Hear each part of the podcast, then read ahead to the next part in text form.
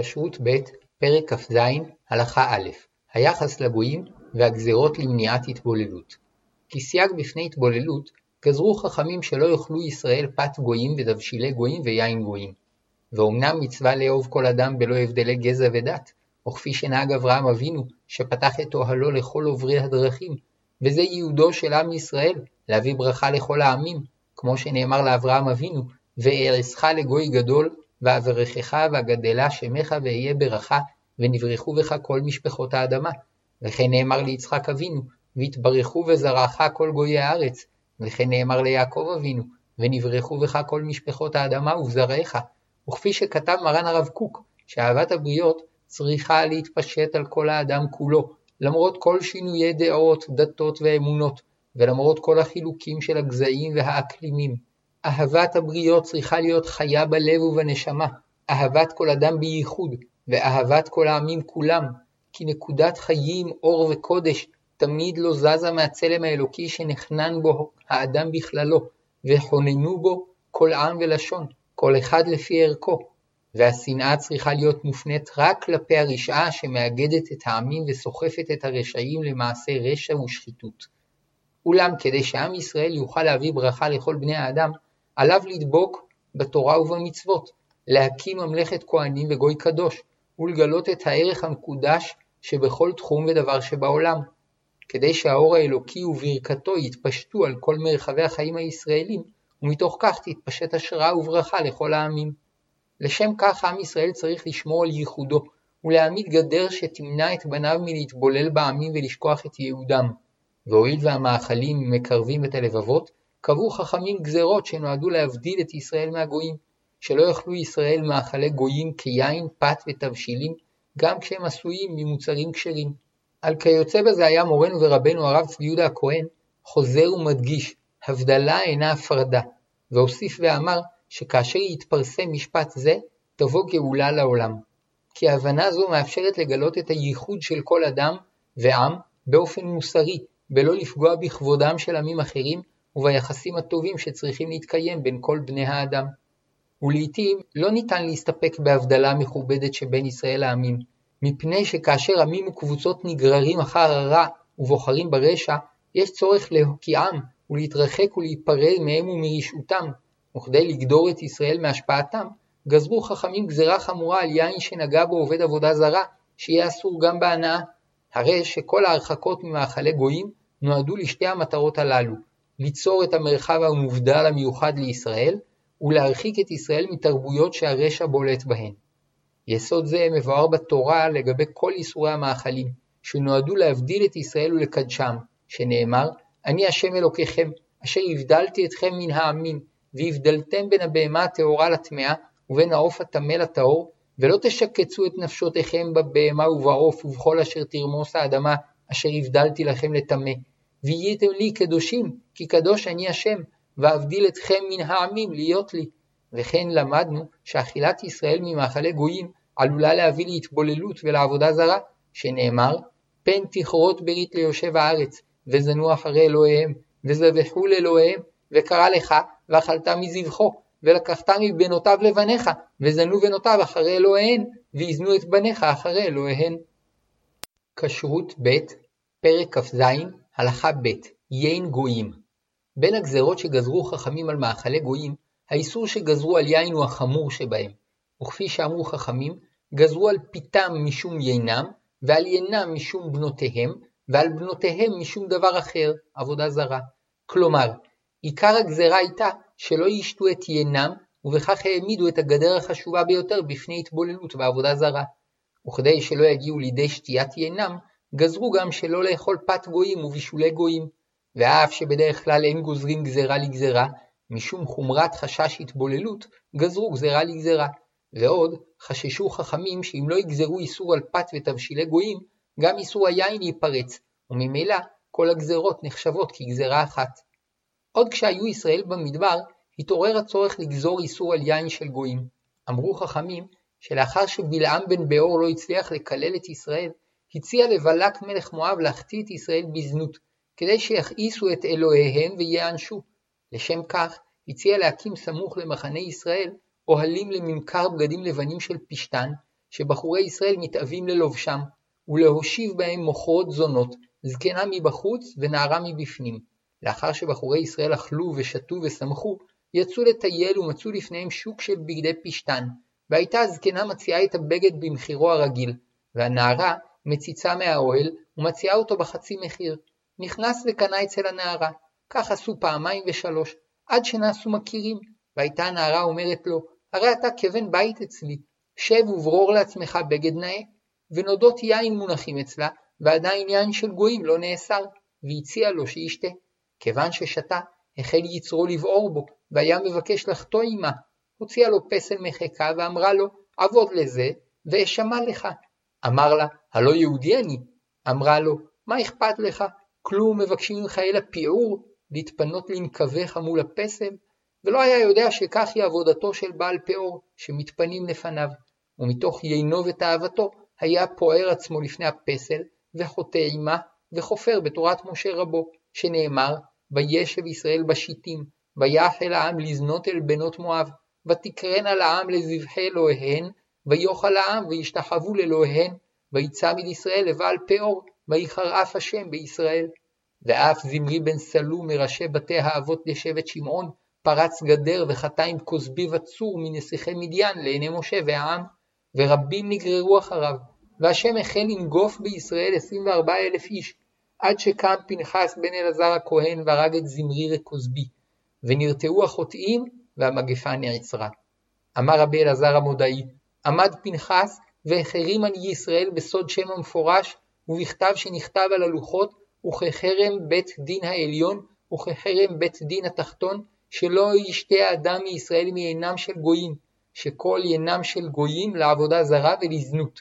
כפי הנראה, לאחר שנכנסו ישראל לארץ וישבו במקומם, נשתכח איסור זה. כשרות ב', פרק כ"ז, הלכה ג', דניאל וחבריו.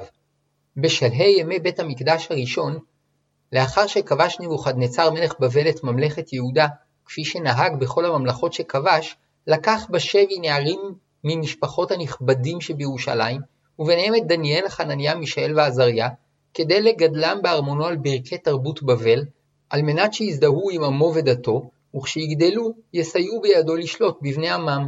בינתיים, בעודם קטנים, השתמש בהחזקתם בשבי כדי לאיים על נכבדי העמים, שאם ימרדו נגדו, יוציא את ילדיהם להורג.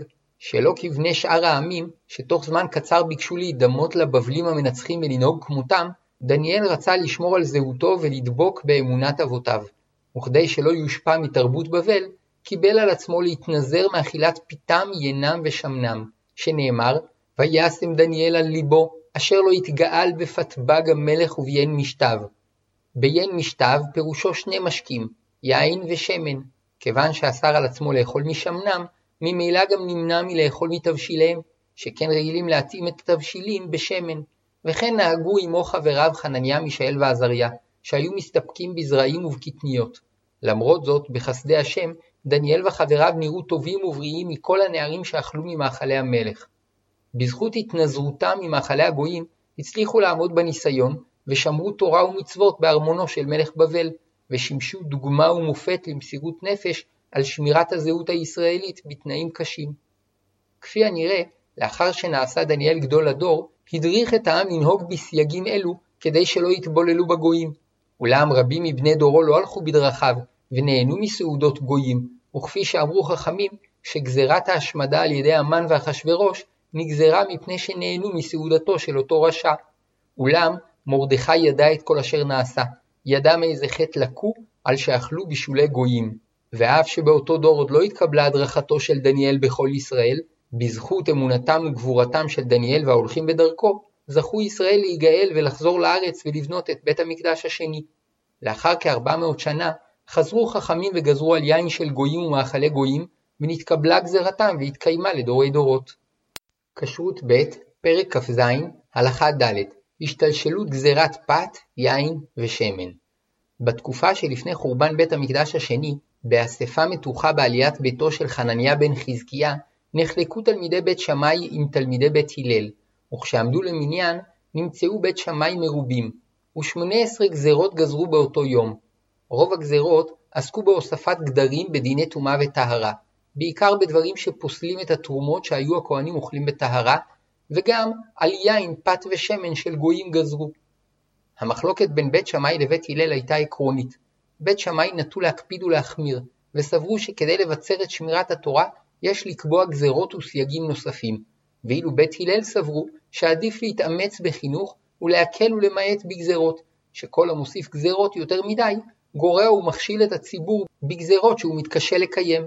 בדרך כלל נפסקה הלכה כבית הלל, שהיו מרובים, ודבריהם התקבלו יותר בעיני אלוהים ואדם, וכפי שאמרו חכמים, שלוש שנים נחלקו בית שמאי ובית הלל. יצאה בת קול ואמרה, אלו ואלו דברי אלוהים חיים הם, והלכה כבית הלל, מפני שנוחים ועלובים היו, ושונים דבריהם ודברי בית שמאי, ולא עוד, אלא שמקדימים דברי בית שמאי לדבריהם. אולם באותה אספה רבו בית שמאי על בית הלל, וכאשר ביקשו חכמי בית הלל לפזר את האספה ולהמשיך לדון בנושאים אלו לאחר זמן, נעצו חכמי בית שמאי חרב בבית המדרש, ותבעו להכריע את ההלכה, ונפסקה הלכה כבית שמאי. על אותן גזרות אמר רבי אליעזר שנטה לבית שמאי, בו ביום גדשו את הסאה, כלומר קבעו סייגים במידה יפה וטובה לגדור את העם מעבירות. ורבי יהושע שהיה מבית הלל אמר, בו ביום מחקו אותה, כלומר גזרו יותר מדי גזרות שקשה לציבור לעמוד בהן, ומתוך שעוברים על גזרות חכמים, נגררים לעבור גם על איסורי תורה. כשרות ב', פרק כ"ז, הלכה ה', גורלן של הגזרות והתרת השמן. למרות שככלל היו בית הלל מרובים, ורוב זה התרחב במשך הדורות, לא ביקשו חכמי בית הלל לערער על תוקפן של הגזרות, הואיל והתקבלו באופן נחרץ תוך מסירות נפש. זהו שאמרו, בכל יכול לבטל בית דין דברי בית דין חברו, חוץ משמונה עשר דבר, שאפילו יבוא אליהו ובית דינו, אין שומעין לו. אמנם בפועל, בעקבות חורבן בית המקדש וביטול הטהרה בישראל, רוב שמונה עשרה הגזרות בטלו מעליהן. לא זו בלבד, אלא שהתברר שהיה מקום לחששם של חכמי בית הלל, ורבים מישראל התקשו לקיים את גזירת השמן שנצרך מאוד למזון. ככל שגברו הצרות וישראל נושלו מאדמתם, הקושי גבר, עד שכ-250 שנה לאחר קביעת האיסור, בתחילת ימי האמוראים, בדקו חכמים ומצאו שלא פשטה גזירת השמן ברוב ישראל, ועמד רבי יהודה נשיאה, נכדו של רבי, ויחד עם בית דינו ביטלו את גזירת איסור השמן.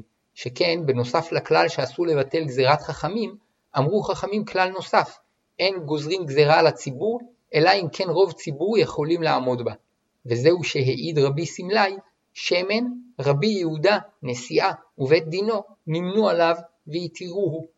כאשר הגיע לבבל השמועה על היתר השמן, האמורה הגדול רב לא רצה לקבלו, כי עוד כשהיה בארץ ישראל התנגד ליוזמה לבטל את גזירת השמן, וסבר שהיא נובעת מחוסר כבוד למתקני הגזירה. אולם חברו שמואל הזהירו שאם יסרב לאכול שמן גויים, יכריז עליו שהוא זקן ממרא, שחולק על פסיקת בית הדין הגדול, ונעתה רב לאכול שמן של גויים. וכן נפסק ברמב"ם, שמן של גויים מותר, ומי שאוסרו, הרי זה עומד בחטא גדול, מפני שהמרה על בית דין שהתירוהו. גם את גזירת איסור פת גויים התקשו ישראל לקיים, ועל פי דברים שאמר רבי יהודה הנשיא, נהגו להקל בשעת הדחק בפת פלטר, היינו בפת שאופה גוי אפה במאפייתו לצורך הרבים. אמנם איסור יין נותר על כנו ואף חוזק. כשרות ב', פרק כ"ז, הלכה ו', גזירת בישולי גויים וסיכום הגזירות. גזירה נוספת גזרו חכמים כדי למנוע התבוללות, שלא יאכלו ישראל בישולי גויים. הרי ששני סוגים של גזירות כסייג מהתבוללות ישנן, הראשונה על פת יין ושמן, השנייה על בישולי גויים. האחת שורשה במנהג דניאל וחבריו, והמשכה בגזרות בית שמאי ובית הלל, שלא יאכלו ישראל פת, יין ושמן של גויים. מאכלים אלו הם החשובים לאדם, וכפי שנאמר בתורה, שכאשר ישראל ישמרו את מצוות השם, יזכו לרוב ברכה בדגן, בתירוש וביצהר. מהדגן מפיקים לחם ומזונות, מהתירוש יין, ומהיצהר שמן. כיוצא בזה, עיקר מצוות תרומות ומעשרות מדגן, תירוש ויצהר. נמצא שהגזרה שלא לאכול פת, יין ושמן של גויים היא גזרה עקרונית, לפיה מאכליהם החשובים של ישראל צריכים להיות מתוצרת עצמית. הגזרה השנייה, על בישולי גויים, מכוונת באופן ישיר נגד הקרבה האישית שעלולה להיווצר מאכילת תבשילי גויים, גם אם הוכנו ממאכלים ששייכים לישראל. בדרך כלל, מכוח גזירת השמן נאסרו גם בישולי גויים, שכן היו רגילים להתאים את התבשילים החשובים בשמן, וכאשר הוצרכו לבטל את גזירת השמן, עמד איסור בישולי גויים כגדר בפני קרבה יתרה שתוביל להתבוללות. לסיכום, גזירת בית שמאי ובית הלל על פת, שמן ויין עברה שינויים. השמן שאיסורו לא פשט ברוב ישראל הותר לגמרי ותחתיו נותר האיסור של תבשילי גויים. בפת הקלו בשעת הדחק בפת פלטר של גוי, וביין שעלול לקרב יותר את הלבבות, החמירו יותר, ואסרו גם על יין של ישראל שנגע בו גוי, ואף הוסיפו וגזרו שלא לשתות משקאות חריפים בביתו של גוי או בחנותו. הרי שבסופו של דבר, האיסורים נשארו צמודים למגמתם העיקרית, למנוע קרבה שעלולה להוביל להתבוללות, ובמה שלא היה הכרח להחמיר, כמו שמן, הקלו, וכן הקלו בשעת הדחק בפת פלטר, ובמה שראוי להחמיר, כמו יין ומשקאות אלכוהוליים, הוסיפו סייגים. כשרות ב' פרק כ"ז הלכה ז' הכלולים בגזרה כל הגויים כלולים באיסור פת ובישולי גויים, ואף שהגזרה נועדה למנוע קשרי חיתון, היא חלה גם על גויים שאין חשש שיתחתנו עם ישראל, כגון קשישים, או סריסים, או כמרים שנדרו שלא להתחתן, שלא חילקו חכמים בגזרתם, וזאת משום שאין מדובר בחשש שמא בעקבות שישראל יאכל מאכל אחד של גוי, מיד יקפוץ ויתחתן עם המבשלת או עם בתו של המבשל, אלא שמא קירוב הדעת וטשטוש הגבולות שבין ישראל לגויים יוביל בתהליך הדרגתי להתבוללות. לפיכך, תקנו שלא יאכלו ישראל יין, פת ותבשילים של גויים, ועל ידי כך יתחנכו להכיר בייחודם וימנעו מיצירת קשר אישי קרוב מדי עם הגויים, ולא יגיעו לידי התבוללות. לכן אמרו שגזרו על פיתם ושמנם משום יינם, ועל יינם משום בנותיהם, ועל בנותיהם משום דבר אחר, היינו עבודה זרה שמבטאת הסתפחות לתרבות זרה. כלומר, לו החשש היה שמא יגיעו לאיסור חתונה עם גויים בלבד, או לאיסור עבודה זרה בלבד, תוך שהם נשארים בזהות הישראלית, לא היו גוזרים על מאכלי גויים. אבל כיוון שמסתבר שמתוך קשרי חתנות ייגררו אחר תרבות זרה ויתבוללו בגויים, הוצרכו לקבוע מערכת סייגים שנועדה למנוע התבוללות. וכיוון שהגזרה משום חשש התבוללות ולא משום איסור חיתון, אין איסור לישראל לאכול תבשיל של ישראל שאסור עליו בנישואין, כמו ממזר או אשת איש, הואיל ואין בכך חשש התבוללות. יש אומרים שאיסור פת ובישועלי גויים חל גם על יהודים מומרים, היינו שממרים את דתם ואינם שומרים את מצוות התורה, משום שיש חשש שהפת והבישולים שלהם אינם כשרים, ואחד מטעמי איסור בישולי גויים להניח סייג בפני אכילת מאכלים שאינם כשרים. אולם למעשה, כיוון שעיקר הגזרה נועדה למניעת התבוללות, אין איסורים אלה חלים על יהודי שאינו שומר תורה ומצוות, אלא שמצד שמירת הכשרות, יש אכן לבדוק ביסודיות שהמאפים והתבשילים שהכין כשרים.